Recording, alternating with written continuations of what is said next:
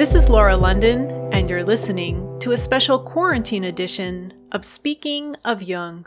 I started this new series in the spring of 2020 during the coronavirus lockdown when I decided to spend my extra time at home interviewing some of my friends about the interesting work that they do.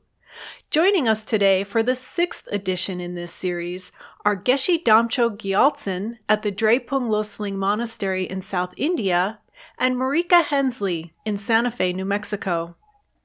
Damcho Gyaltsen is a Geshe Lharampa, the equivalent of a PhD in the Gelugpa tradition of Tibetan Buddhism. He attended Drepung Loseling Monastic University at the Drepung Loseling Monastery in South India, where he has been residing since, is it 1986, Geshe-la? Uh, since uh, 1983. Okay, so residing since 1983. Currently, Geshe Damcho serves as the monaster- at the monastery as a senior teacher of Buddhist philosophy and held the title of disciplinarian in 2016. Drepung Loseling is considered one of the three great monasteries and the home monastery of His Holiness the 14th Dalai Lama. Originally established near Lhasa, Tibet in 1416, it once housed over 10,000 monks. After being forced to leave Tibet in 1959 and come to India as exiles, its monks re-established the college in South India. This monastery is part of the Gelugpa sect of Tibetan Buddhism, its largest and most important school of thought. It's headed by the Dalai Lama, whose teachings are considered to be the purest form of Tibetan Buddhism. In 1998, Drepung Loseling and its North American seat in Atlanta, Georgia, established an academic affiliation with Emory University to promote cultural understanding and scholarly interchange. This historic affiliation between two major institutions of learning was inaugurated by His Holiness the Dalai Lama on May 12, 1998. In addition to its academic and spiritual programs, Drepung Loseling is committed to helping preserve the endangered Tibetan culture, which today leads a fragile existence in the exiled refugee communities in India and Nepal. In conjunction, in conjunction with Richard Gere Productions, it coordinates the Mystical Arts of Tibet World Tours, that's where I met Geshe Damcho, and oversees the Drepung Loseling Educational Fund, a sponsorship program for the adoption of monks in training at Drepung Loseling Monastery. Marika Hensley is a third generation New Mexican who grew up with horses, dogs, cats, soccer balls, and lots of art in the dirt of Santa Fe and Taos. She is a lifelong lover of wild beings, sacred landscapes, and terrible puns devoted to discovering and embodying a path of place based eco-cultural stewardship. She earned a master's degree in environmental sciences with a concentration in ecology and conservation from Emory University, focusing on human wildlife conflict in Ladakh, India, where she spent a year as a Fulbright researcher at the Snow Leopard Conservancy India Trust. And for three summers, she was the Emory Program Assistant for the Tibet Mind Body Sciences Summer Abroad.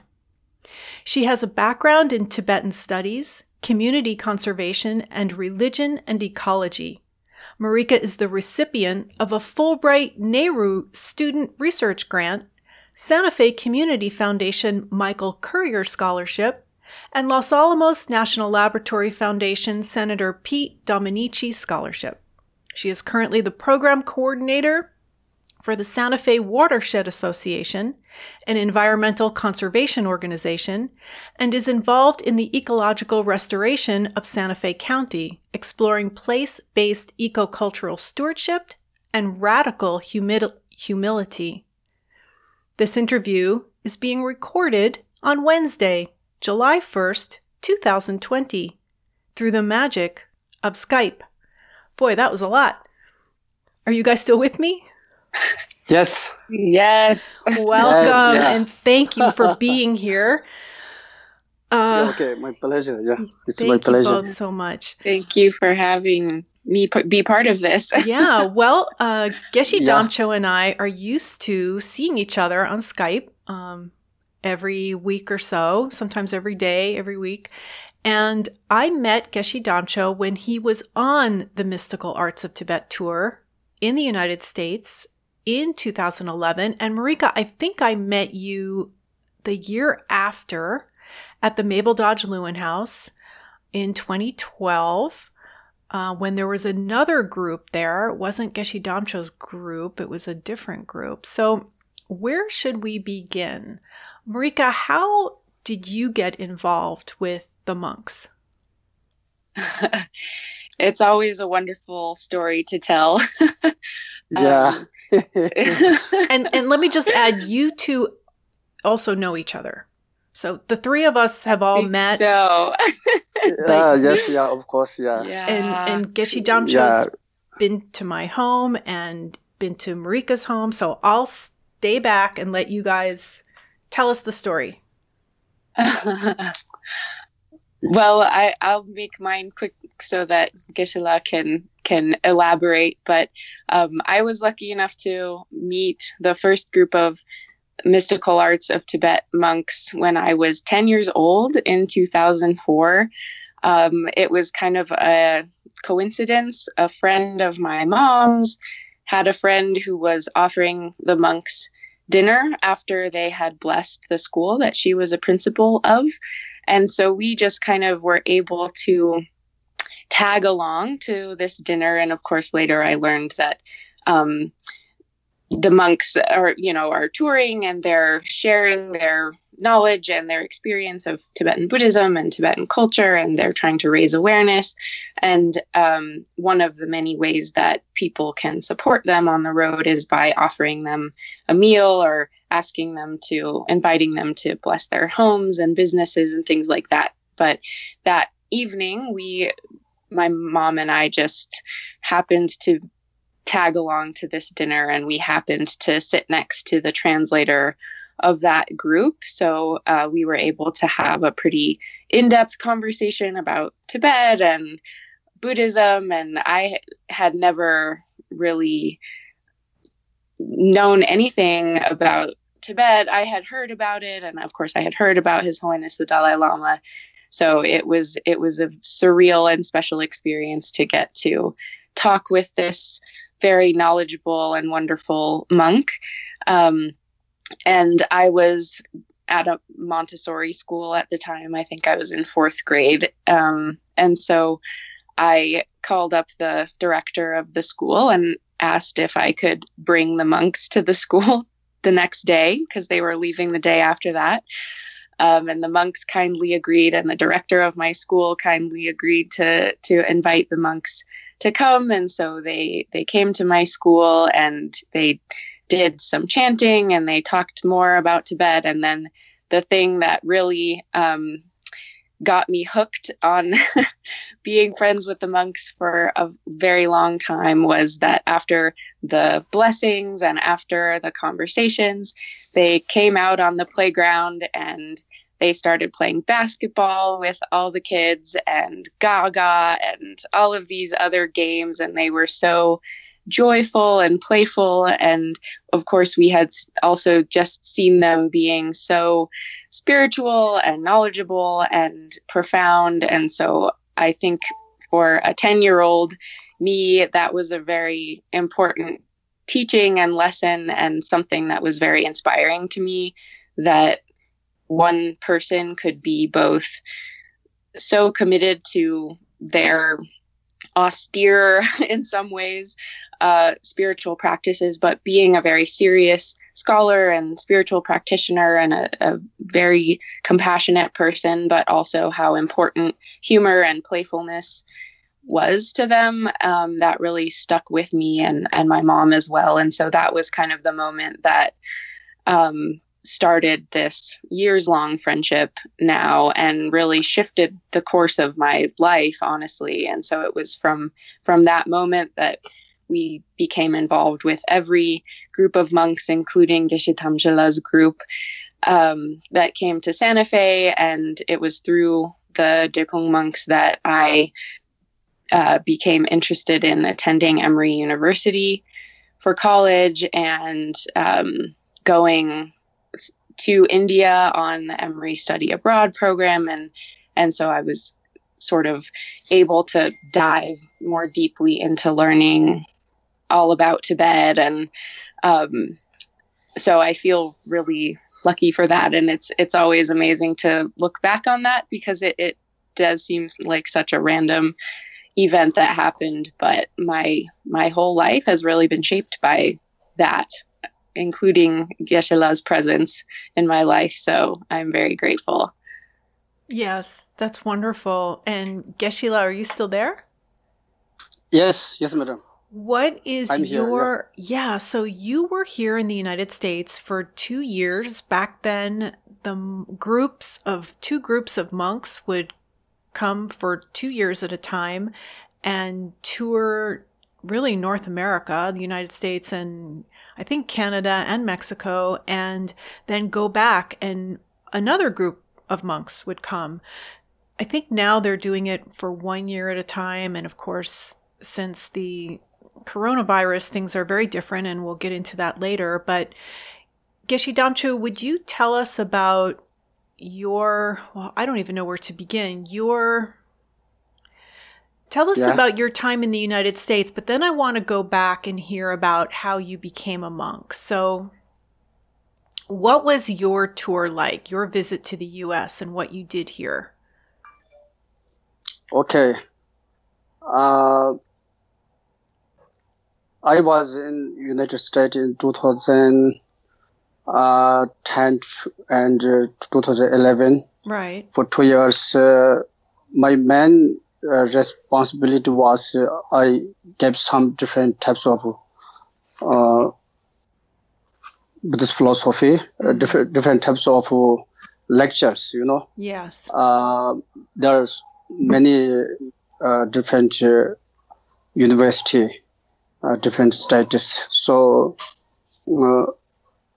also I shared my Tibetan traditionally uh, different chantings, different prayers.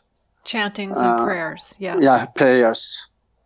Uh, also, we created many uh, different sandment mandalas, you know. Sand mandalas, as you know. right. Sand mandalas, yeah.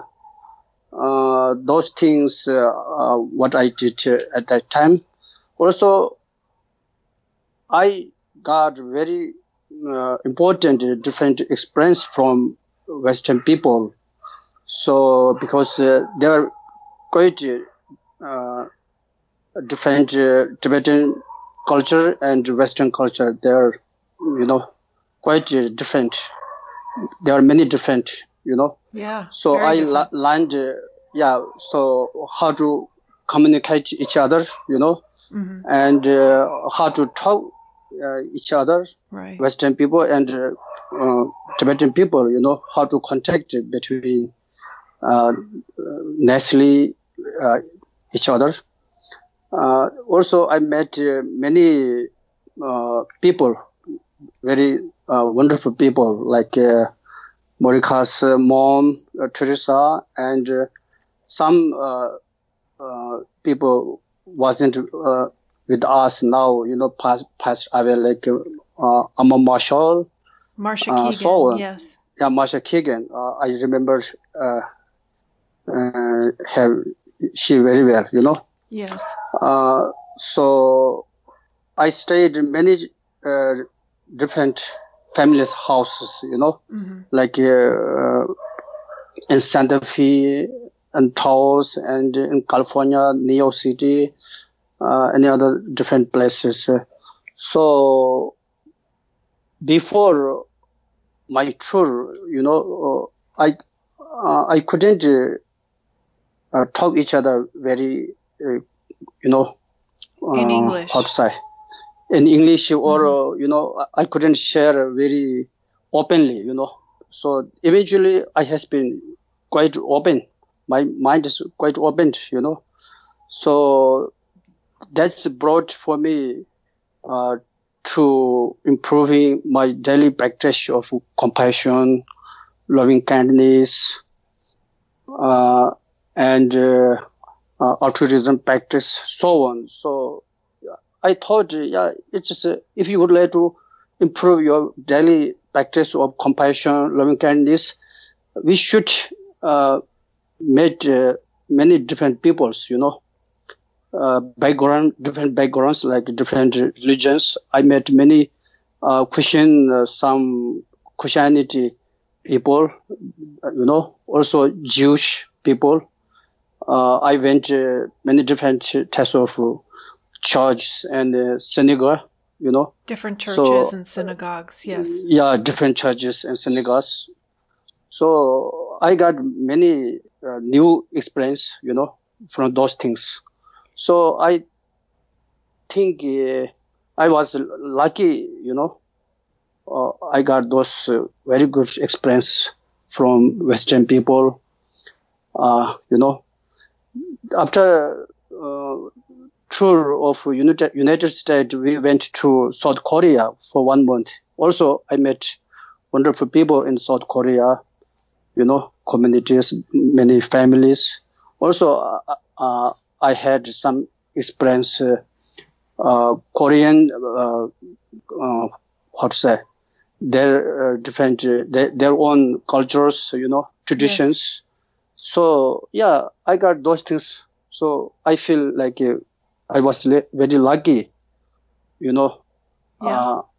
I went to the tour, you know that you were on the tour and so it was really a two-way street not only were you traveling yeah. teaching us but you were learning from us as well and something really stood out to me about what you just said about compassion and developing compassion through interacting and and meeting and and learning from people who are different different backgrounds, different yeah. cultures, different religions. Yes. And I love that. Yes. I love having friends who think differently than I do, believe differently, and I I get so much from that. And um that is I don't know, Marika, do you want to jump in there and say anything about that? Well, it, it definitely, I, I heard that and smiled as well. Mm-hmm. I, I definitely feel similarly. And I, like Geshe-la, I guess I both feel very grateful to, and, and you as well, Laura.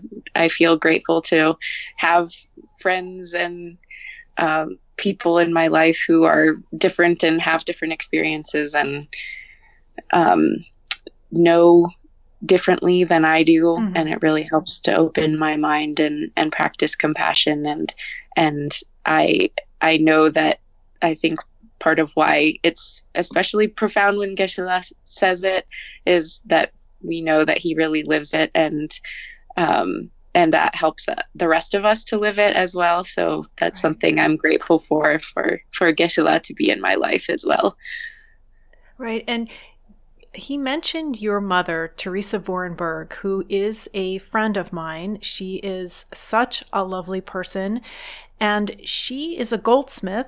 She's had a gallery on Canyon Road in Santa Fe, which I highly recommend if anybody is in Santa Fe, visit Santa Fe, that you look for Teresa Vorenberg Goldsmiths, and I will put a link to her gallery in the show notes for this episode on the website, speaking of Jung.com. And Teresa was very actively involved in the monks' time in Santa Fe, as was Marcia Keegan. She passed away in 2016, and I wanted one of you, both of you, to talk a little bit about her because she and her husband, Harmon, is it Houghton? Houghton?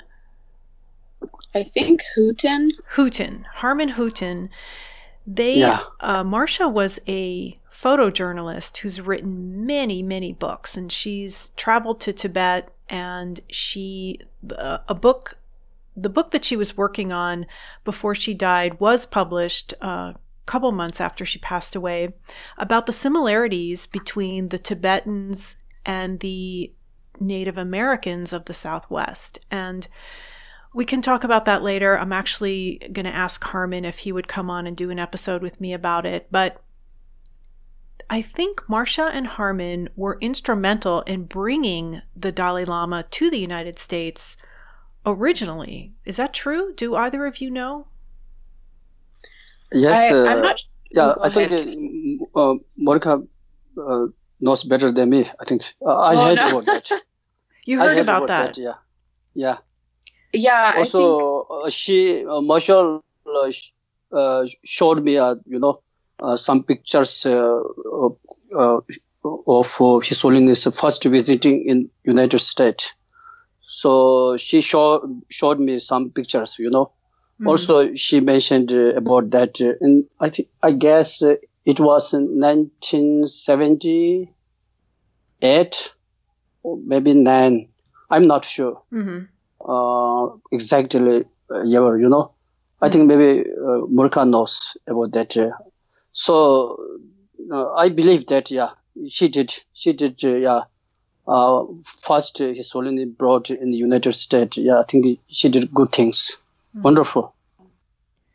Yeah, Yeah. I'm not. I'm not sure if if she was the one who brought His Holiness, or if I, I'm not sure that. I think Harmon will be the best person to ask. But I know that um, Marcia often spoke about how she and Harmon were His Holiness's first security guards in Oh, America. right. That's right. That's and right. so she said they i think they met in new york city and um, th- at that time his holiness was not a well-known global celebrity and so they just drove him around in their car in new york city and um, they got to be friends and I, they harmon will have some amazing stories. And so then i think that that for sure was was a connection. So i'm not sure if they had some something to do with bringing his holiness or if they had more to do with kind of protecting him and coordinating his schedule once he Mhm. was in america.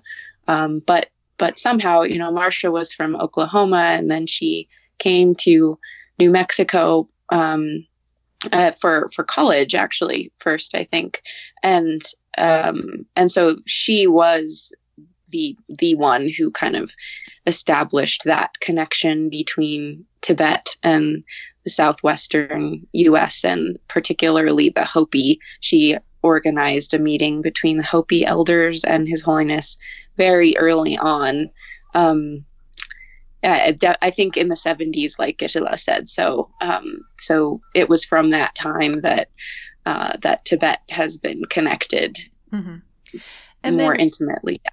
more intimately, right? And then how did the mystical arts of Tibet tour begin? How did it form? And this was, I think, in the 1990s, right?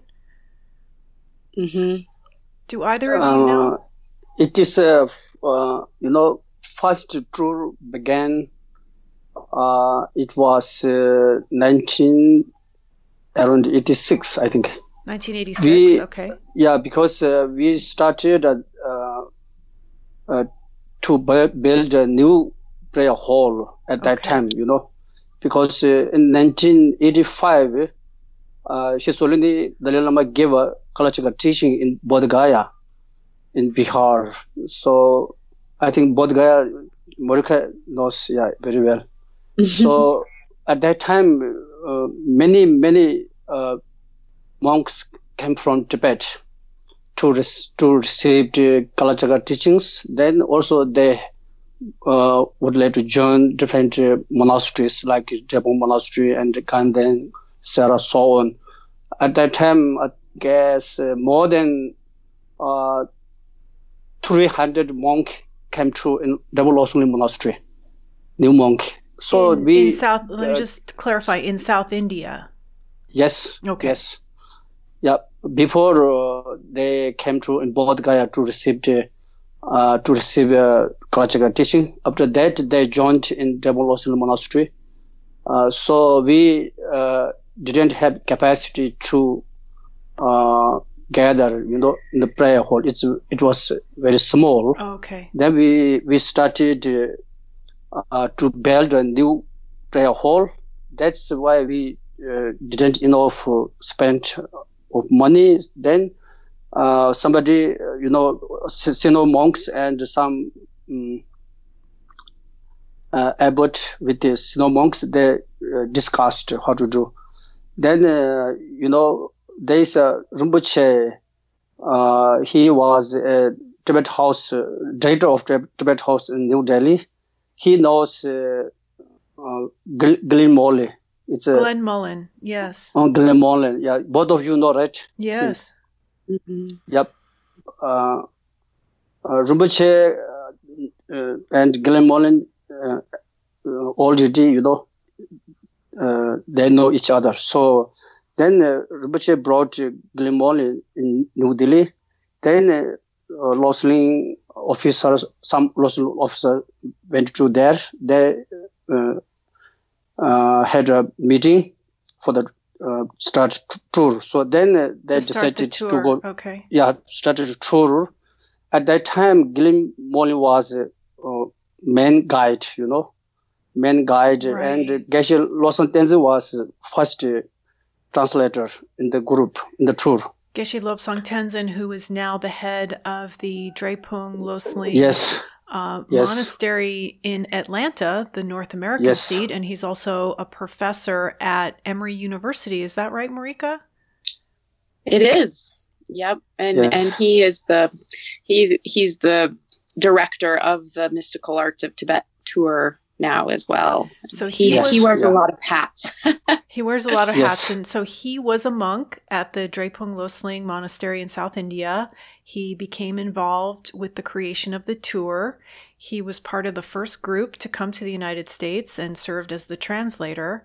And then eventually he decided to stay in the US and start the Drepung Loseling Institute in Atlanta. He disrobed and married, and he's also a professor. So, Geshe-la, would you tell us how the educational system works at the monastery? So, not only is Drepung Loseling a monastery, it's also a monastic university. And when I was reading your intro, I mentioned that your title is Geshe Lharampa. And that is Yeah. equivalent, if we had to equate it to something, to a PhD.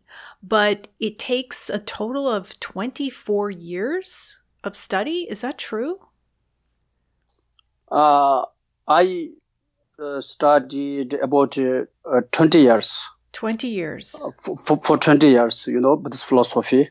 hmm Uh, in Dabong Loseling Monastery, uh, I've been, I have been study, study about uh, uh, 13, 13, uh, 14 years. 14 years. After that, uh, I joined uh, to take exam, exam, you know, uh, Global University uh, for six years. Total, Where, I where is that? Gelugpa University. uh, Global University head office uh, is uh, uh, it was in Bylakuppe. It's nearby Sera Monastery. You know, uh, Ganden and uh, Sera and uh, Drepung and another some monasteries like uh, Ratu or Tashilhunpo. Uh, those, uh, you know, after graduation of their own monastery, then we had to join uh, to take examination from Global University Okay, and for so the they're to, all to to be a Geshe Haramba to be a Geshe-la So uh, all of those those universities that you mentioned, those are all located in the same general area of South India. Is that correct? Yes, yes, yes. Okay. Yes. So you had to go there for a year for additional teachings. And what was it that was taught there? Are you allowed to tell us that you couldn't learn at where you were? Yeah, we after graduation of double Loseling education, then uh, we had to learn uh, higher higher some uh, deeper level Buddhist philosophy, uh, which is uh, in Indian uh, master's commentary like uh, Nagarjuna's commentary and Asanga's commentary. Commentary. Uh, okay. Yeah, Ch- Chandrakirti's commentary. We uh, basically, uh, you know, uh, topics is not much different, same, but we had to learn more deeper, deeper, you know, deeper, level, Deeper, deeper level. deeper, deeper. Okay. So that's where uh, we had to learn uh, deeper level philosophy after graduation of revolutionary education. Uh, so we when we joined in Global University, we just uh, had to take uh, examination. Okay. Uh, start, during study, we had to stay. We own monastery, you know. From Drepung Loseling Monastery, we can stay in Drepung. Sera Monastery, uh, you know, who would like to join uh, to exam examine in Gelug University, they had to study in their own monastery. We don't have a, uh, there is a very big university, uh, Gelug University, you know. We have a, only uh, like a head of uh, Gelug University uh, uh, examination, board, board of examination. okay. hmm Yeah. And then you you finally you got this degree, and not all of the monks obtain this high degree. Is that correct? Uh, yes, madam. Yeah. And It so is uh, quite quite it's uh, difficult to uh, you know to get uh, Geshe Lharampa degree. So uh, it is a topic is very heavy. It's very deep. You know. So we we had to use uh, we, we had to learn those topic with the logician. You know, many different reasons. Logician logic. uh, like uh, logic, uh, uh, Dharmakirti's logic, you know, Tingna Hans logic, so on. There's uh, some, um, particularly some uh, logic uh, commentary, you know, so we have to learn those things. And debate Uh, is a, a- very large part of your training, right? You debate each other. The monks debate each other, and it's a very physical activity. Y- yes, madam. Yes, madam. We where we uh, uh, do debate uh, to learn Buddhist philosophy, because uh, when we meditate, you know, on like emptiness, uh, on permanent, on recognition, so on. Uh, we uh, had to use many different types of reasons, you know, not only uh, to remain our mind to uh, remain on only one single object. We had to um, use many different types of reasons to meditate. Uh, we, there are two different types of meditation, uh, like uh, analytical meditation and uh, placement meditation. We call it uh, shamatha. Shamatha, Sanskrit word is shamatha meditation. It is single-pointed mind meditation. Uh, another one uh, we, we call the mindfulness. Uh, what's that? Uh, Tibetan word is uh, uh, Hagtong. Uh, Hagtong, uh, I think uh, it's a word, uh, Sanskrit word. Uh, maybe, Marika, can you remember? Is it is it um calm abiding, Geshe-la? Uh, come, sure. come avoidum. Yeah, it is a Calm shini, right? abiding. Yeah, like Come abiding shini. yeah. But Yeah, shini- mindfulness I think also Yeah. yeah. Uh, oh, it is called. Oh, that, it's it's fun. I can't remember the Sanskrit word. Anyway, it's uh, we. There are two different types of meditation. We Gelugpa traditionally uh, meditation. We recognize uh, analytical meditation is very important to train our mind. You know, To train to reduce, mind.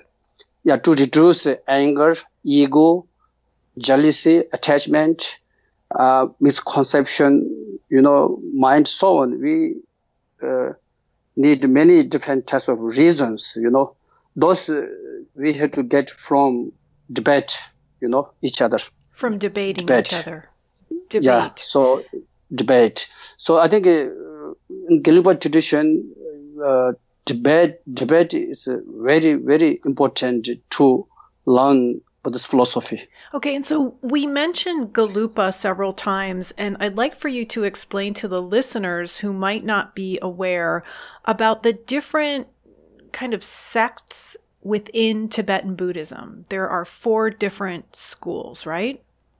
Yes. And would you tell us Yes, what ma'am. those are? Yeah, first is uh, Nyingmapa tradition. Nyingmapa tradition, it was uh, began in uh, 8th century, you know, beginning of 8th century.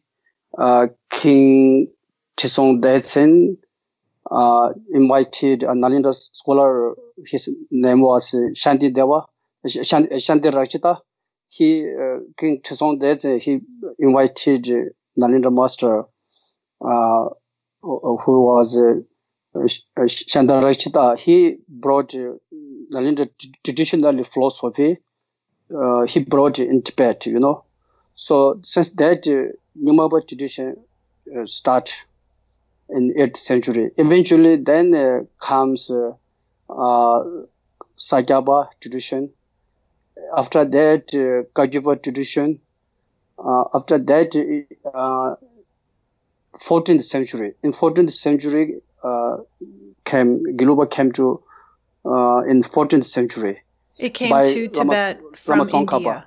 Lama Tsongkhapa. Okay. Founder is uh, founder was Lama Tsongkhapa. His the name was uh, Lama Tsongkhapa. Yeah. Okay. And Marika, you studied Buddhism at Emory, is that right? A little bit, yeah. I, I more studied Tibetan language and culture, history. Okay. Um, so it's the Tibetan Studies at Emory University, which is in Atlanta. mhm. Yeah. And what were the classes that you took there? You you said Tibetan language and Tibetan culture. Yeah, um, I took several years of Tibetan language, um, and uh, there were a few other kind of specialty classes. One like Tibetan film or films about Tibet, and um, then I was able to study abroad in India for a program that actually doesn't exist at Emory anymore, but it's um, it was the Spring Tibetan Studies program, which emphasized culture and religion and philosophy. So, um, in India, where we studied at the Sara College of Tibetan Studies in just just below Dharamsala, um, but it's affiliated with the Institute of Buddhist Dialectics in Dharamsala, and um, so there I was able to take one kind of semester of Buddhist philosophy and more language and culture history, things like that. And you said that that's outside of Dharamsala, so that's in north northern India, as opposed to where Correct. Geshe-la is in South India. And Dharamsala, people, a lot of people may have heard of because that is the actual home where the Dalai Lama resides, way up north in the mountains. And so you were a student at Emory University, and why does Emory have a Tibetan culture program? It's kind of unusual, isn't it? It is, yeah. Um, it again, it really is primarily because of Geshe Lobsang Tenzin Negi, who's the director and founder of the Drepung Loseling um, Center in Atlanta. Mm-hmm. He's, you know, runs the Mystical Arts of Tibet tour, and he studied at Emory University for his PhD um, shortly after he first came to America on the Mystical Arts of Tibet tour, and um, so he he's really the reason that Emory has this connection, and he's he's sort of the doer of of His Holiness the Dalai Lama, so or one of one of them, I should say.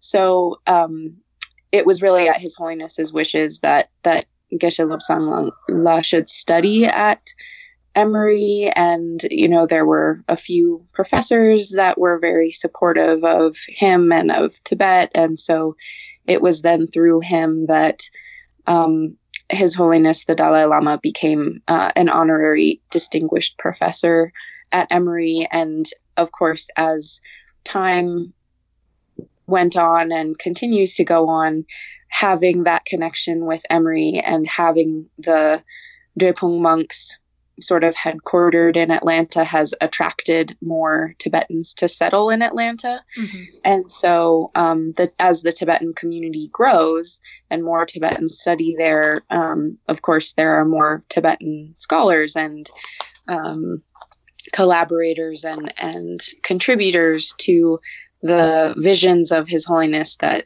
Geshe-la is, that Geshe Lobsang La kind of works towards and manifests. Um, and so th- there's kind of a, a, combination of of features there. Um, yeah, there are some professors outside the Tibetan community that had experience in India or in Tibet working with the Tibetan community or working researching Tibetan Buddhism and things like that. Um, but actually, also at Emory, there kind of became this bridge of bridge with science and uh, science professors.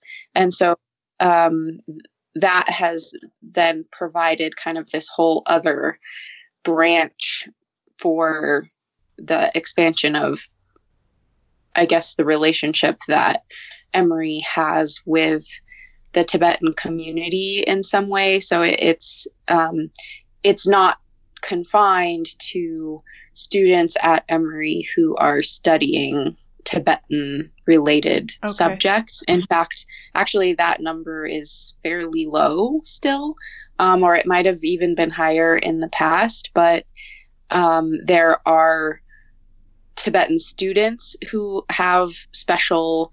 Um, I, I, think there's a special scholarship for Tibetan students to study at Emory, and um, so there is kind of this broader scholarly relationship between the Tibetan community and Emory that um, includes, but is not limited to, act- the actual Tibetan studies subjects. Mm-hmm. And Geshe Damcho, you were telling me about a new science center at the monastery where you are that was inaugurated in 2017, and His Holiness was there. Would you tell us about that? And Marika, were you there for that? I was not there for that, but I have been to the center. Geshe-la, what is this Drepung Loseling Meditation and Science Center? Yeah, we we built a new, uh, a very big uh, building, uh, as Marika knows. Uh, she knows, yeah, it is uh, uh, for the you know universal learning meditation and uh, uh, Tibetan culture, you know Tibetan tradition. Who would like to learn? You can join that center. You know there are very good uh, uh, rooms and uh, you know everything is there. You know we perfect for who would like to join. who would like to learn Buddhist philosophy, meditation, Tibetan culture. So, uh, main thing uh, we uh, one ambition is that you know for the uh, outside people who would like to join to us, uh, we opened the, that building. Also, Tibetan Buddhist, uh, Tibetan monks uh, had to learn modern science. You know, they have modern to learn science, modern science. Modern science. It it was uh, you know, first uh, it was started by His Holiness Dalai Lama give advice, you know. Then we started uh, uh that program for monks uh, uh, to learn science. So we had to learn continue modern science, you know. So we need a specific center for the learning science. because we had to invite many professor, you know, scientist uh, professor from Western and other places. So we uh, need, uh, you know, uh, good rooms, mm. you know, yeah. Uh, and uh, classrooms, you know, and meditation rooms, so on. So that's center is very important to this worldwide people, you know, global people. I think it's very important center. So, Marika, would you tell us? Do you know what kind of sciences the monks? So, the monks would travel from the monastery in South India to Atlanta to go to Emory and learn, stay there for what, two years, study science, and then go back to India and teach. Is that right? Yeah, yeah. So, um, again, Geshe Lobsang Tenzin started this program uh, at the wish of His Holiness the Dalai Lama called the Emory Tibet Science Initiative. And um, the goal is to slowly make um, certain fields of science part of the monastic curriculum. So, unfortunately, for, but also fortunately for the young monks, mm-hmm. they have more to learn and more to study right. now than ever. but um, His Holiness really felt, I think, like it was very important for young monks and you know monks coming up now to have an experience and have some knowledge of of the modern sciences and so the i mean the i think the fields that his holiness is most interested in are neuroscience and physics and particularly quantum physics mm-hmm. um, and you know he has the um, the mind life institute of course and um, there there are researchers in all kinds of uh, disciplines kind of bridging these things of course he's written a book about the relationship between Buddhist philosophy and and science called the universe within a single atom. Um, so His Holiness has always been really interested in science, and so um, th- that slowly getting incorporated. And so Geshe Lobsang Tenzin Negila started the Emory Tibet Science Initiative to support His Holiness's vision. Um, so part of that program meant that six monastics would visit to Emory. The first group was there for three years, and then the, the next three groups have been there for um, two years each.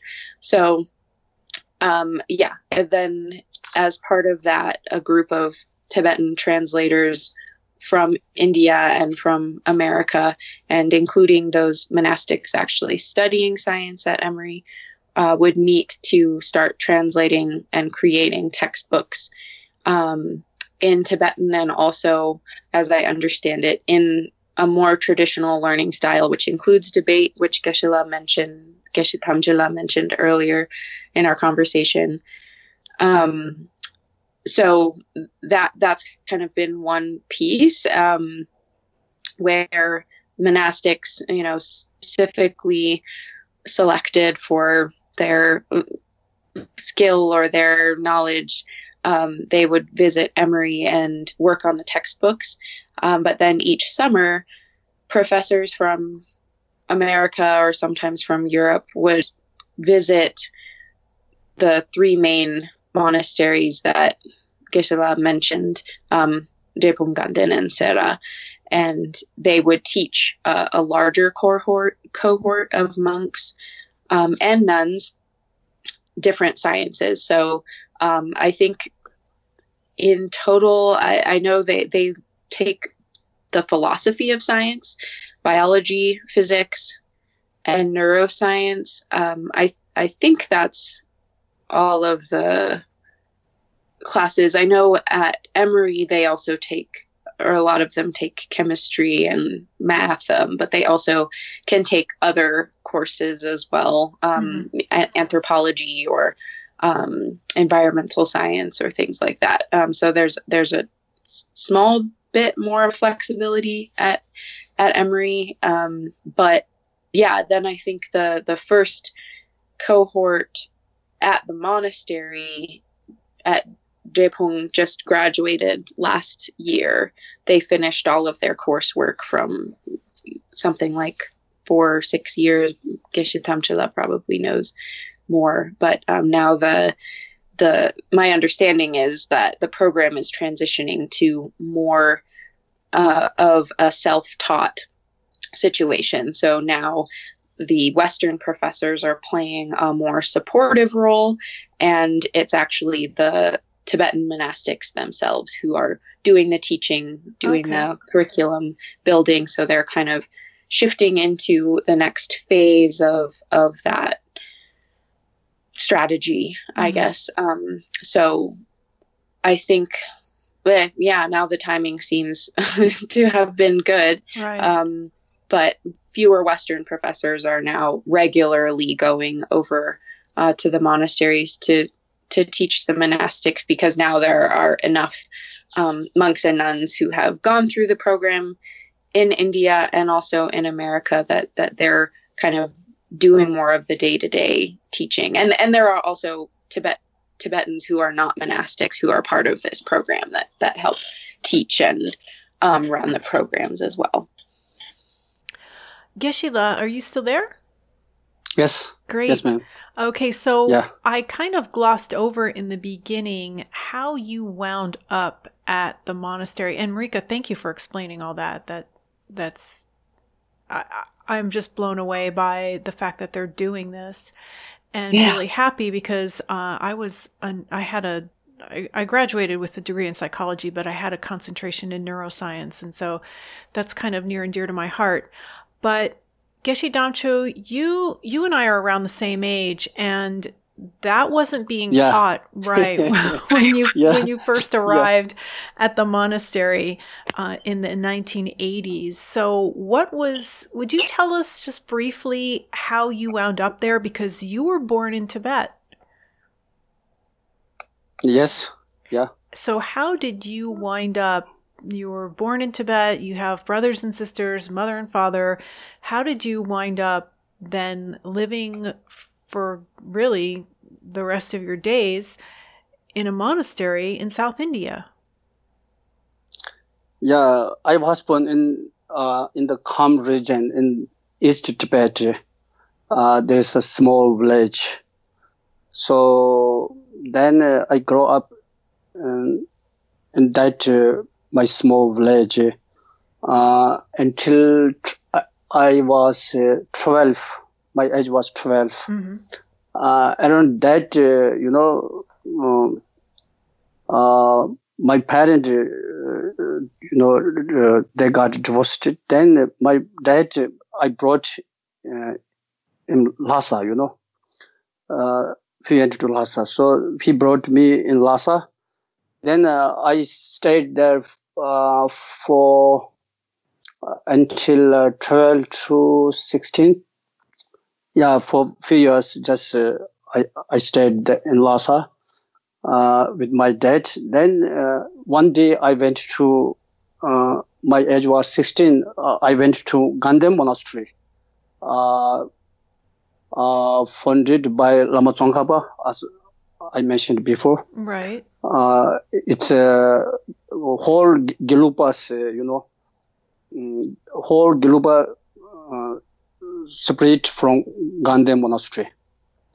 Uh, Wait, what do you mean? It separate from? You mean uh, separate, separate. separate? Also- Okay. Uh, yeah, came from Ganden Monastery. Uh, You know, main main monastery, Gelugpa's uh, main monastery is uh, Ganden Monastery Okay. because uh, uh, founder was Lama Tsongkhapa, you know. Yes. Lama Tsongkhapa. So that's Gelugpa founder is uh, was Lama Tsongkhapa. That's why we called uh, Ganden is um, uh, main monastery of Gelugpa tradition. Okay. One day I went there. It is uh, from Lhasa to there. I think uh, it takes for two hours from Lhasa to uh, Ganden Monastery by or taxi or buses. Uh, yeah, distance it's uh, from Lhasa to there. It it uh, it is uh, located uh, on the top of mountain, a mountain. The top of a mountain. Uh, Yep. So one day I went there uh, to see Ganden Monastery. I saw some uh, peaceful monks, you know. Then uh, I I got feel like uh, oh if I if I could um, to be a monk it, it would be wonderful for my life something it's uh, I don't know it's uh, you know I don't have any other much reason to be a monk then uh, my dad was with me at that time. So then asked to him. Then uh, he accepted uh, to be a monk. Uh, then uh, he brought me a higher, higher Rinpoche. then I took, you know, first ordination from him. Then continue, I stayed in Ganden Monastery. since that, for just for one year I One think, year, uh, okay. Yep.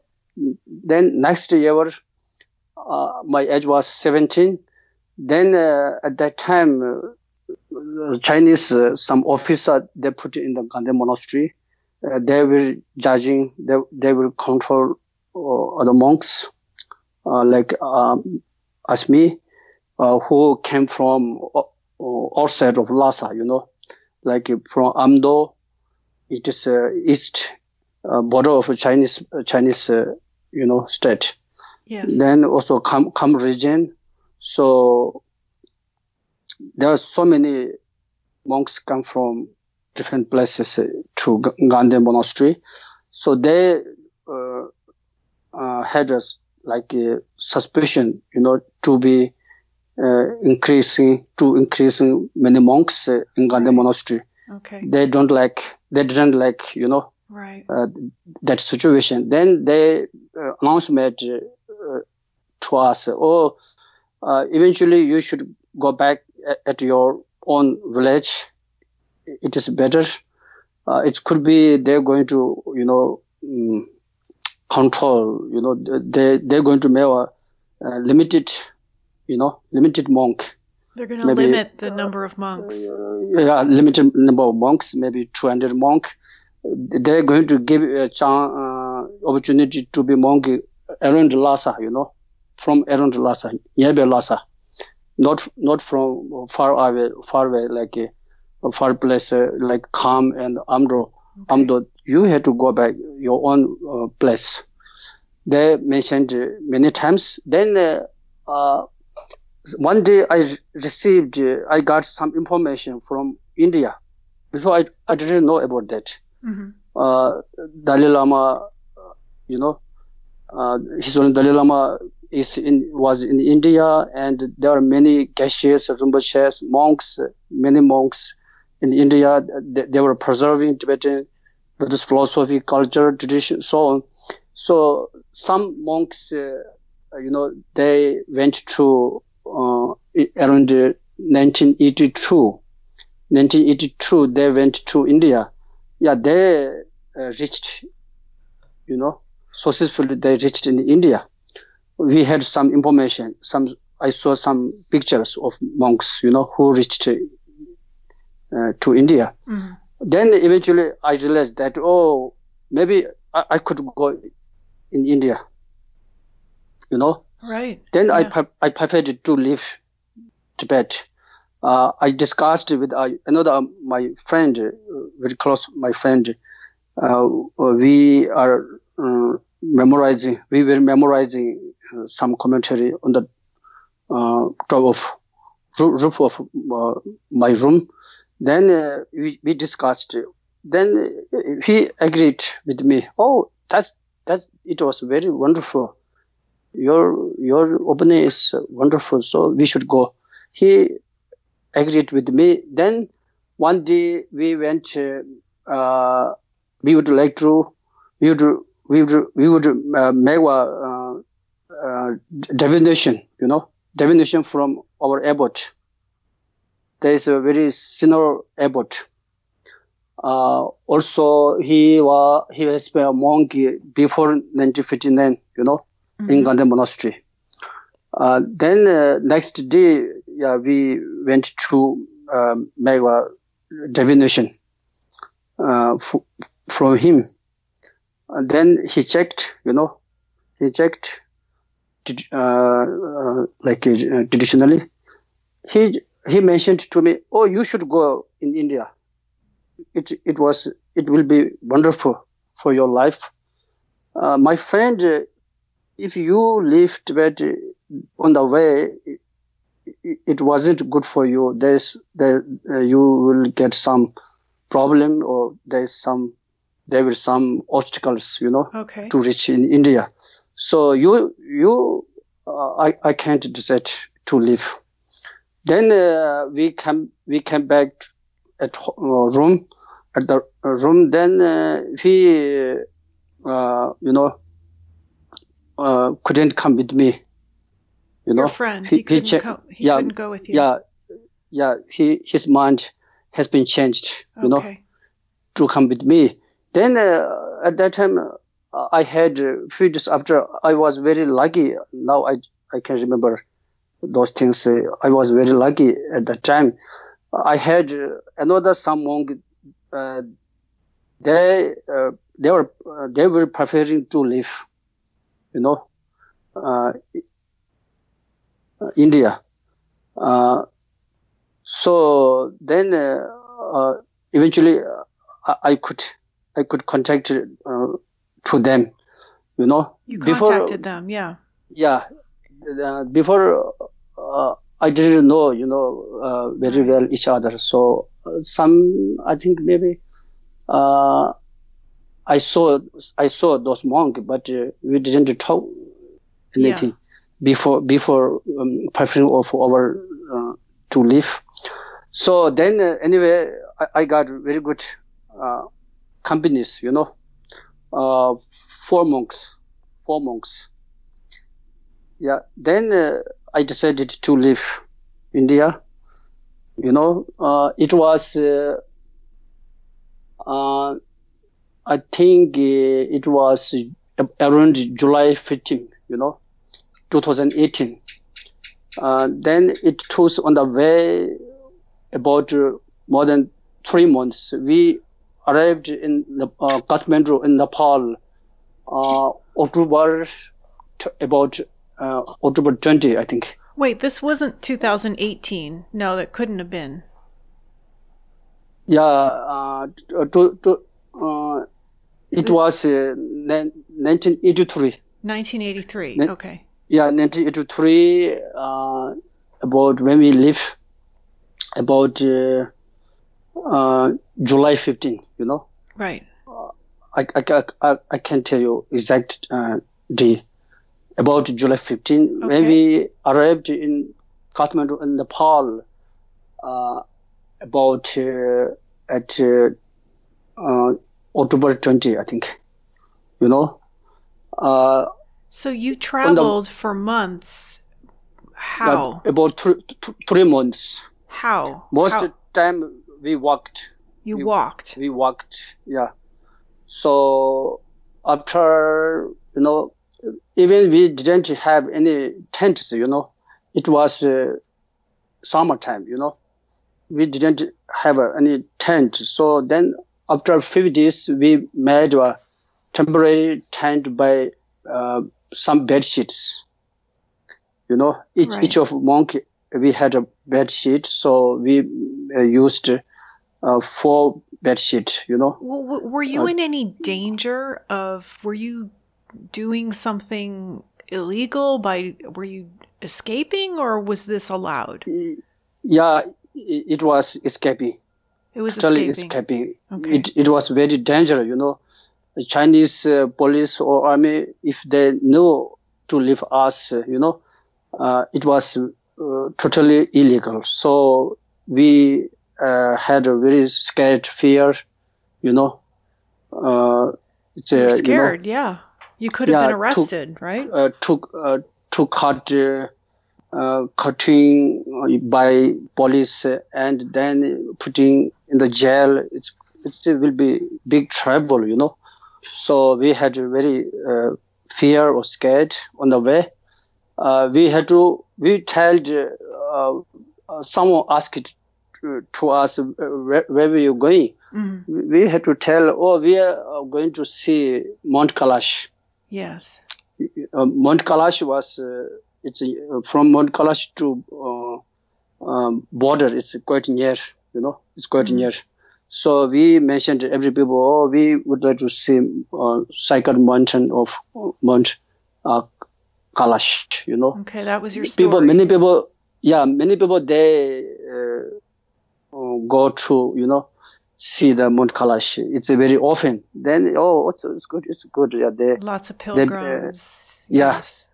yes. So then uh, uh, on the way we had we eat we ate only tsampa with the black tea. You know, we didn't have any. Barley, right? Yeah, it's a uh, barley flour, barley flour. You know. Mm-hmm. So we uh, it, it is a Tibetan, Tibetan uh, fast food, I think. Tibetan Fast fast, food, food. Okay. it's a very usual uh, food, you know, Yeah. very, very common food, Mhm. all, whole whole uh, in Tibet. So we had only tsampa with the uh, black tea. We didn't have any nutritional foods. So then, uh, day by day, we were we were getting weaker, weaker, weaker.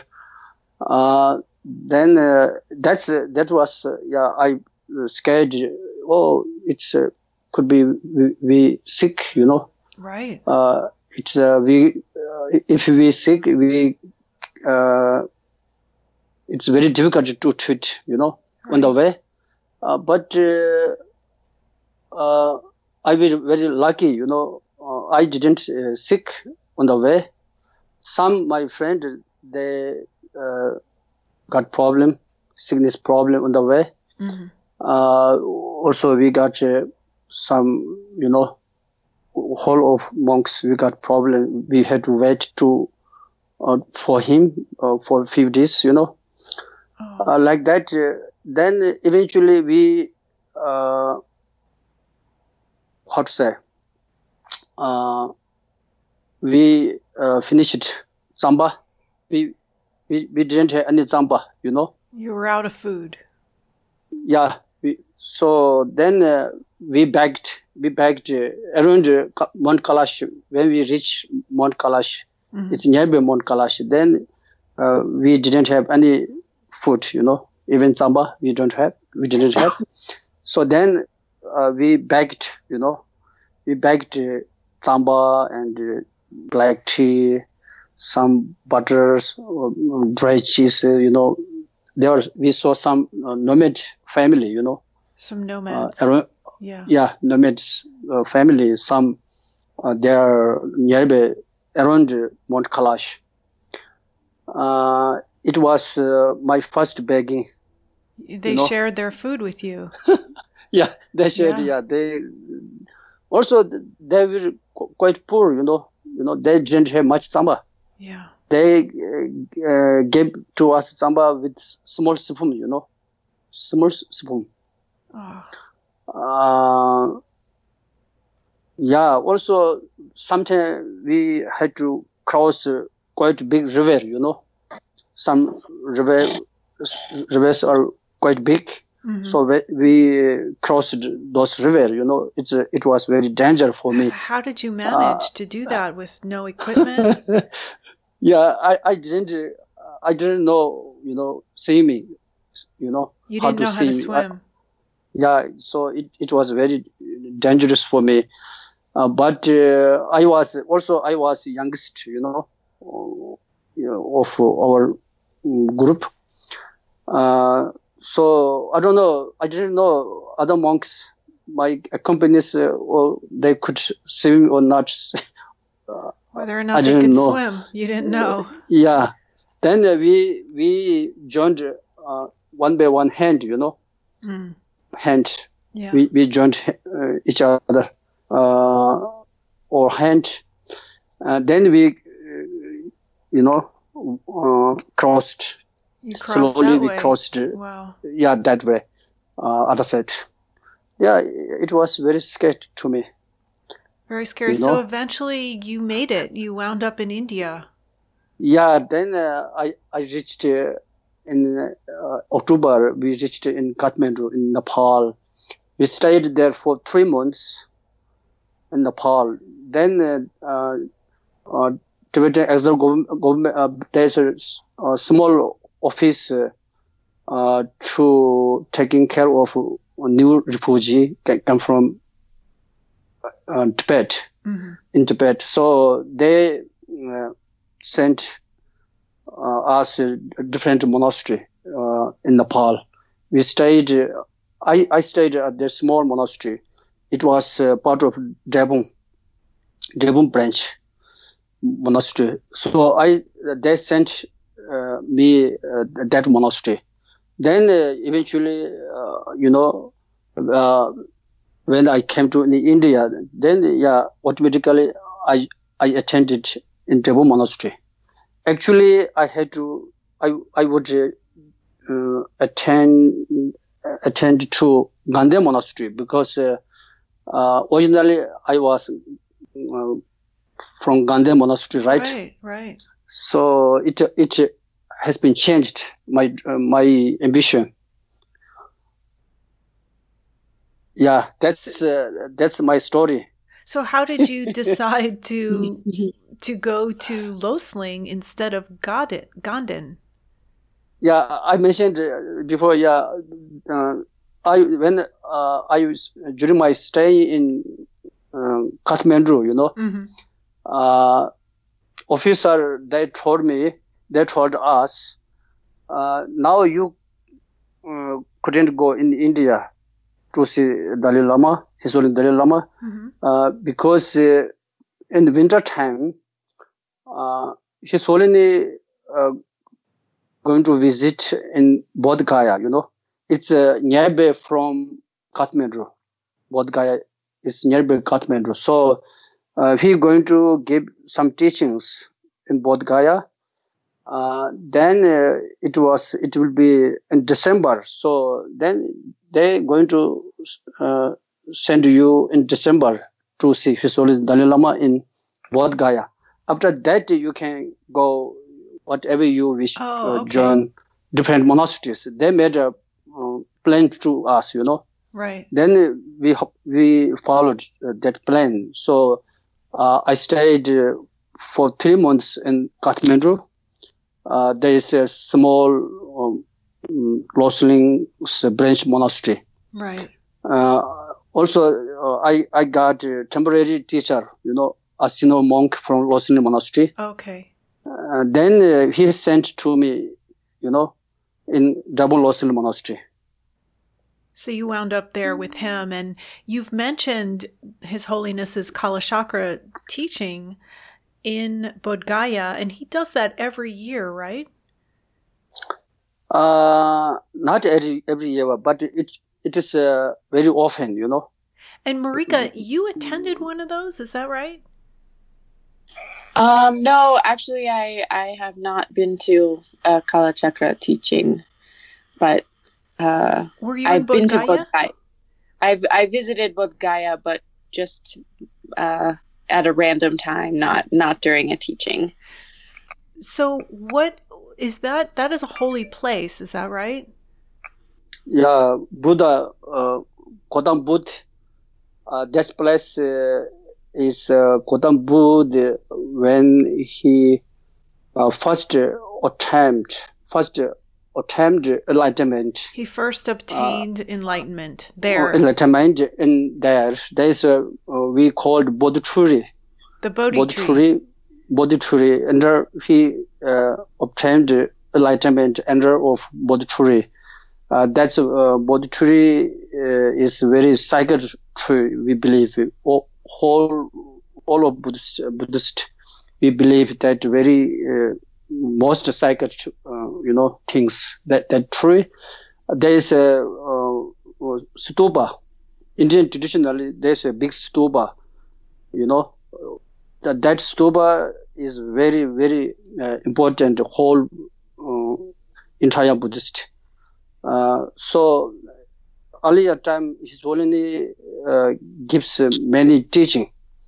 Uh, he gave many teaching in Bodh Gaya. You know, Mhm. uh, every winter he uh, visited in Bodh Gaya. He gave many teachings. He gave. Uh, I think he has been giving uh, Kalachakra initiation more than uh, 35 times And it, it different ve- places different i mean places. different places Okay. and it- including in washington dc uh, in That's 2011 that's right. i i went there i went there Yes, when you were here in the US, you went there, and that is a Yes. quite an advanced teaching, the Kalachakra Yes. teaching, is that right? And then there is an initiation at the end. Yes. And Marika, what did you see when you were in Bodh Gaya? Um, well, Bodh Gaya is in uh, the state of Bihar, which is one of the poorest states of India. So there, there's a lot of juxtaposition there. You know, it's Right. it's a very sacred sacred place for Buddhists, and so you have the the main stupa there, the Bodhi stupa, um, that is just you know in, an incredible place and it's very peaceful and uh, you also have a lot of different uh, temples from different uh, lineages not only within tibetan buddhism but all kinds of buddhism because of course um, the the buddha's enlightenment place is sacred to all Mhm. buddhists and so it- it's very sacred um, and there's so much beauty there but there's also you know a lot of really severe poverty and suffering and and so you it it makes you really reflect on even that kind of initial realization of the buddha himself um, the the four sites that kind of um, set him on his path to enlightenment um, you can still see them in Bodh Gaya um, pretty easily, and so it's it's kind of this interesting and very raw place. Mhm. And would you tell us a little bit more about your time in India and what you did there? Sure, yeah, I um, as as you now know, I had a long-standing interest in India, but particularly in the in the Tibetan culture and Mhm.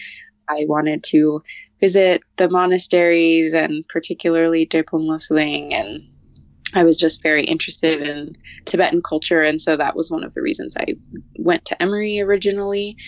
Um, so I went on this spring study abroad program there in, in 2015, first of all. And so I spent um, my first months in India in the north, mostly in Himachal Pradesh, which is where uh, Dharamsala is, and I was able to um, both live the way the that spring program was organized was we we sort of lived on the Sara campus for a month, and we had Tibetan roommates, and then we moved um, up to McLeod Ganj, which is where his Holiness the Dalai Lama lives, and we were able to stay with homestay families, Tibetan homestay families, and then um, have a month of just having our our American roommates. Um, and during those three months, we studied language and culture and Buddhist philosophy. And um, then for the last month or so, we were able to do an independent research project as part of the program. And so I elected to visit Ladakh and and do a project there. Ladakh is in the northernmost part of India, and we've all probably heard about it most recently as as the place of the border disputes happening between India and China. But it is um, traditionally a Tibetan Buddhist culture, um, Mhm. or primarily Tibetan Buddhist, but also Muslim, um, and very heavily influenced by Tibetan culture, although not not exactly the same. Um, the language is, uh, according to many, a dialect of of Tibetan, and they use the same script. And um, so, yeah, as as people say in India, it's kind of same same but different. Okay. um, so I was able to go there, and um, of course, my my primary academic interest was environmental science and ecology, and so I was hoping to start trying to blend those. And so I found an organization in Leh, which is the capital of Ladakh, uh, called the Snow Leopard Conservancy India Trust, and I was able to volunteer with them and learn about their mission, which is community conservation, not just of snow leopards, but uh, snow leopard ecosystems and and sort of the cultural relationships that Ladakhis have with wildlife. Mm-hmm. Um, and so uh, that had a profound impact on me. And um, Ladakh is a, a, very special place. And so I fell in love with it pretty quickly. um, and I developed close relationships with the people working in this organization. And um, so I was able to make connections that I could return to in future years. Um, I also that that was the first year that I I did do a trip down to to South India and and visited the the big Gelugpa monasteries at that point, um, including Drepung. Um, so that was very special, of course, because I I was able to reunite with oh uh, many monks that I had met through the years of my childhood in Santa Fe, and um, so so that was really special time and um yeah so yeah, i would just like to jump in there a little bit uh yeah because like I said, the the groups of monks that come to the United States from Drepung Loseling Monastery, they change. They can't stay here for very long. It used to be two years, now it's one year. Um, so over the course of many years, we get to meet a lot of different monks because they're mm-hmm. always changing. So I'm sure that must have been really exciting for you to reunite with a lot of them. I keep in touch with some of them uh, still on Facebook, and I've been sponsoring. I started sponsoring a young monk in 2010, and we have a relationship to this day. We stay in touch. It's 10 years later and he's grown and he's in his 20s now. And it's a mm-hmm. wonderful program. Anybody can sponsor a monk and I'll have links to that in the show notes. You can correspond with them and contribute to the Loseling Educational Fund that way. So you visited Loseling and also the other the other monasteries there. And I just want to say that there is a big Tibetan population living in that area, which is Mundgod, right? In when I say South India, it's the Karnataka state. Mm-hmm. And yeah, yeah, Karnataka yeah. Um, basically donated land to the Tibetan community and uh, well, India in general did, but Karnataka state was the most generous. So the the biggest Tibetan communities are there uh, in Mundgod, where Drepung is, and uh, actually the largest community is in Bylakuppe, where um, where Sara Monastery is, or Sera, sorry, Sera Monastery. Yep. Right. Sara is in North India. Sarah is in South India. yes. Yeah. So Geshe-la, just to finish up on your journey, you wound up at Drepung Loseling Monastery, and there is a school there as well, and so that's where you stayed and lived and went to school and eventually like we talked about earlier graduated with your Geshe Lharampa degree and you're still there today as a teacher right? So you have students that you teach. Yes uh, since uh, uh, my graduation of Geshe Lharampa it was 2001 uh, since that uh, i has been staying continuously uh, in this monastery to teach, uh, you know, uh, philosophy, some other new monks, you know.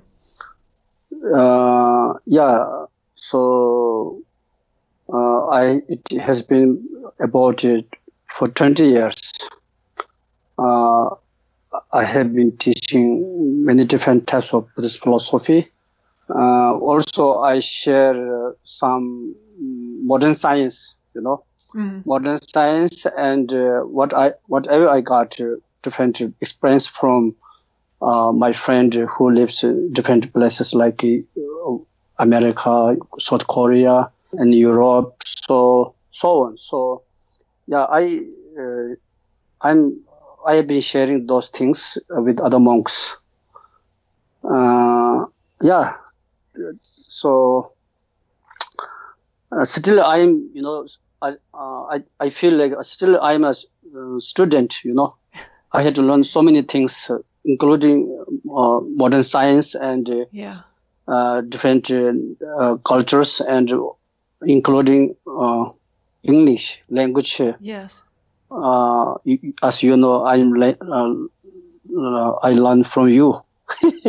well, we learn yeah. from each other, and it's just been wonderful to stay in touch and keep in touch and share. Everybody sharing with one another things that we know, and I, I love that yeah. so much. But when I met you in 2011, you we started speaking right away. I was just amazed amazed at how well you spoke, and um, Marika, you said that what you learned in Ladakh had really affected you. And I wanted to, before we finish today, for you to tell us about what you do today in Santa Fe and what you do in regards to ecology and conservation. Yeah.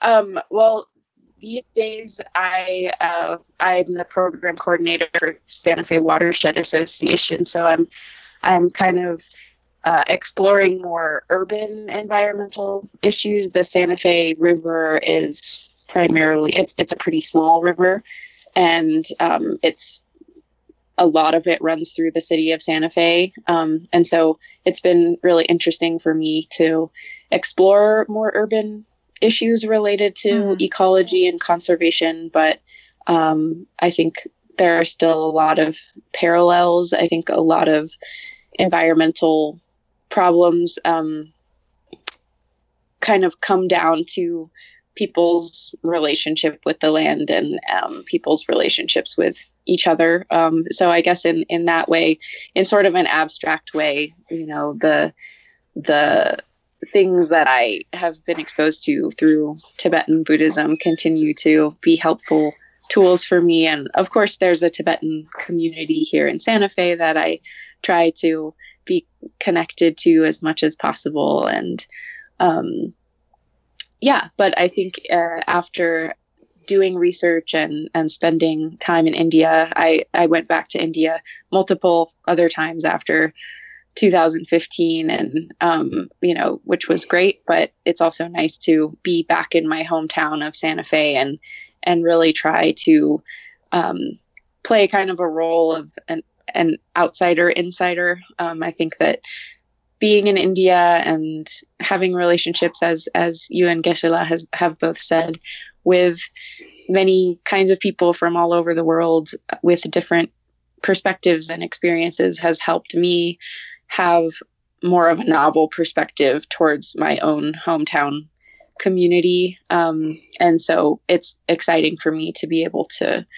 um, work on local issues here now and, and really dig into um, kind of more rooted ways of of managing our natural resources and our community. So mm-hmm. um, I work on various projects it, with this organization. It's just a small nonprofit, but um, but it's been a great way to to get to learn about my hometown in a, in a different way and my local landscape and ecology. So mm-hmm. it's been good. Yeah. Yeah, there is a large pop, uh, Tibetan population in Santa Fe, and that's how I first got interested in Tibetan Buddhism is because I've been visiting Santa Fe uh, regularly since 1996. And then I also want to mention the films Seven Years in Tibet, uh, starring Brad Pitt, and that was that came out in 1997, in addition to another film that came out the same year called Kundun about the life of His Holiness the Dalai Lama, that was directed by Martin Scorsese. And it was written by Melissa Mathison, who um, is no longer with us, but she also wrote the screenplay for the movie E.T., and she was married to Harrison Ford. So those two movies, Seven Years in Tibet and Kundun, had a huge effect on me. And then visiting Santa Fe, and there is a shop on Canyon Road called Project Tibet. It's a little, it's actually more than just a shop, it's a piece of land there, and they have actually three little shops. And just visiting there and spending time in there and talking to the the people that work there and buying uh, incense and clothing and cards and things like that. And then uh, stumbling really upon the monks that they're there every year. And I want to thank Ira and Sylvia Seret for sponsoring them, sponsoring their visit every year. Uh, if it wasn't for them, I don't know that I would have been able to um, kind of, like I said, stumble upon them. Um, it was merely by chance. I saw a flyer in a window. I was there for a long weekend in 2010 in December, and I saw this flyer about Sand Mandala being made and chanting, and I went to visit uh, there at Seret and Sons. There in downtown Santa Fe. I call it downtown. It's probably not really called that. It's the historic district there. And I met Gala Rinpoche and a bunch of other monks, and that's how I started sponsoring a monk. And then eventually, I, I saw that the, that tour was traveling throughout the United States and has come through Chicago a couple of times. And I've had the entire group stay with me in my home. And uh, it's been a wonderful relationship. I've seen them in Atlanta and Dallas and lots of other places. So I want to thank everybody involved your mom, Teresa Vorenberg, Marcia Keegan, the Serets, and uh, I want to encourage everybody, please, to um, check out the links that I'll be including in the show notes for this episode. And before we wrap up today, is there anything else either of you would like to add that we haven't already touched on? Yeah. So I feel like another one feeling uh, now I I got certainly like uh, uh, also Santa Fe is uh, you know uh, special place uh, for me because uh, during my tour I stayed there uh, sometime for one month. You know. Yes. in Santa Fe, I feel it's a peaceful place. You know. there is there is not much developing a very big building like in New York City and other right. places.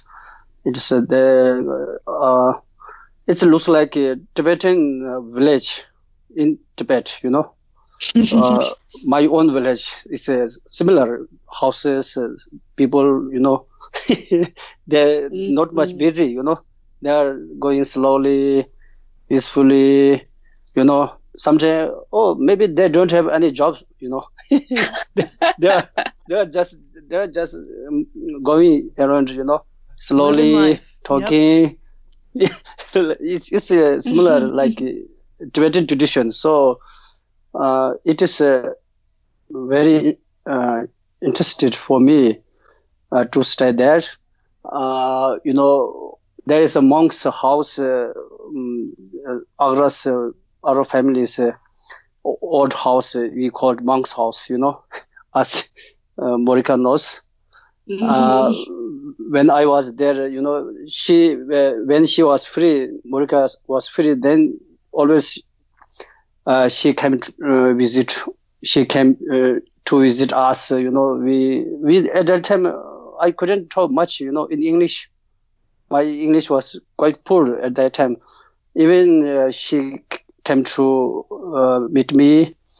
Uh, then uh, sometime uh, uh, uh, I went to outside. Then she she drove for me. You know. She drove for you. Yeah, she took me everywhere, different places, whatever I want to go. You know.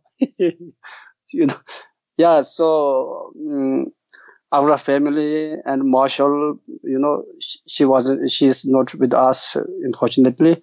Anyway, and uh, Marika's, uh, uh, you know, uh, and uh, her mom, you know, also I'm, uh, I'm very grateful to uh, her mom. Uh, uh, when I, uh, one day, uh, I was very sick uh, with my digestion then uh, your digestion. Yeah, digestion problem I got. So uh, Teresa came to me. You know, she took me uh, there's a small hospital in the Santa Fe. Uh, I think uh, that doctor uh, had private doctor. I think I'm not sure. Mm-hmm. A, a, chiropractor. Yeah, chiropractor. I think. Uh, so she she she paid, you know, for me everything. She took care I, of I you. Didn't, yeah. Yeah, I didn't pay nothing. You know, even one dollar I didn't pay. So I'm then eventually I was okay. You know, uh, I was normal. Then uh, you so yeah. Also, we went many times. Uh, uh, uh Marika's home, you know, mm-hmm. Uh, they invited us during uh, basket World Cup World Cup game, you know. The World Cup then, to uh, watch the World, World, Cup, yeah. Yeah, to watch the World Cup game. So they uh, prepared a big lunch for us, you know, all of monks. So yeah, we have been very enjoyed uh, uh, with many different families uh, in Santa Fe. Mm-hmm. So Santa Fe is very close to me. Also, mm-hmm. Chicago, I, I went there many times, uh, you know, uh, so you invited um, my group at your home. You prepared a very big uh, lunch for us. Yes, you know, we, that was fun. We, we, we chanted, yeah, small, short chanted for your host blessing. Yes. You know, oh, wonderful, you know, people. So I can remember those things uh, very clearly. Great memories. you know, uh, yeah. yeah. I'm making a little emotionally, you know. Yeah. Uh, yeah. It is a yeah. wonderful connection we all have. Yes. Marika, do you have any closing thoughts? Just to say thank you and uh, thanks for including me today and and thank you of course to Geshe Damcho-la for everything he gives to the world and um, also for my own life, I'm I'm really grateful for the impact that the Drepung monks have had on my life, and um, yeah, it's hard to imagine what what I would be doing if I hadn't met the monks so mm. long ago. So I'm I'm grateful for that, and I think especially during these kind of unimaginable times, I feel so grateful to have um, have been exposed to Tibetan Buddhism. I don't consider myself a Buddhist, but there are so many tools that um, I feel so grateful to have that um, people like Geshe Damcho-la have have shared with me so generously, and and so I'm very grateful for that. That's wonderful. And one last thing I would like to add, since the tour is on lockdown, like the rest of us. What they're doing is a live stream every Tuesday at 5:30 p.m. Eastern Time.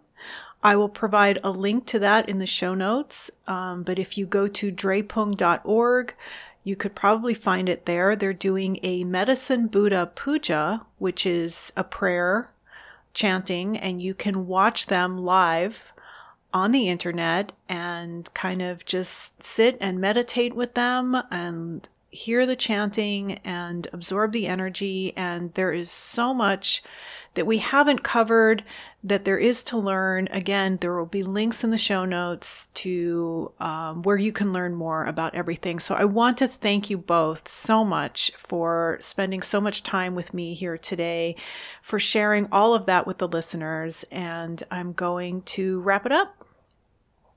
Please visit the website Speaking of Jung, that's J U N G, dot com for more information on everything that was discussed in this episode. There you will also find all of the previous episodes of this podcast, which are available to stream or to download for free. This podcast is also available on Apple Podcasts, Stitcher, Google Play, TuneIn, Spotify, and iHeartRadio and it will be available later in the week on our YouTube channel. You can also listen to this episode on your Amazon Echo device simply by saying, Alexa, play Speaking of Jung on Apple Podcasts or TuneIn. Just be sure to pronounce Jung with a hard J and pronounce, pronounce, pronounce.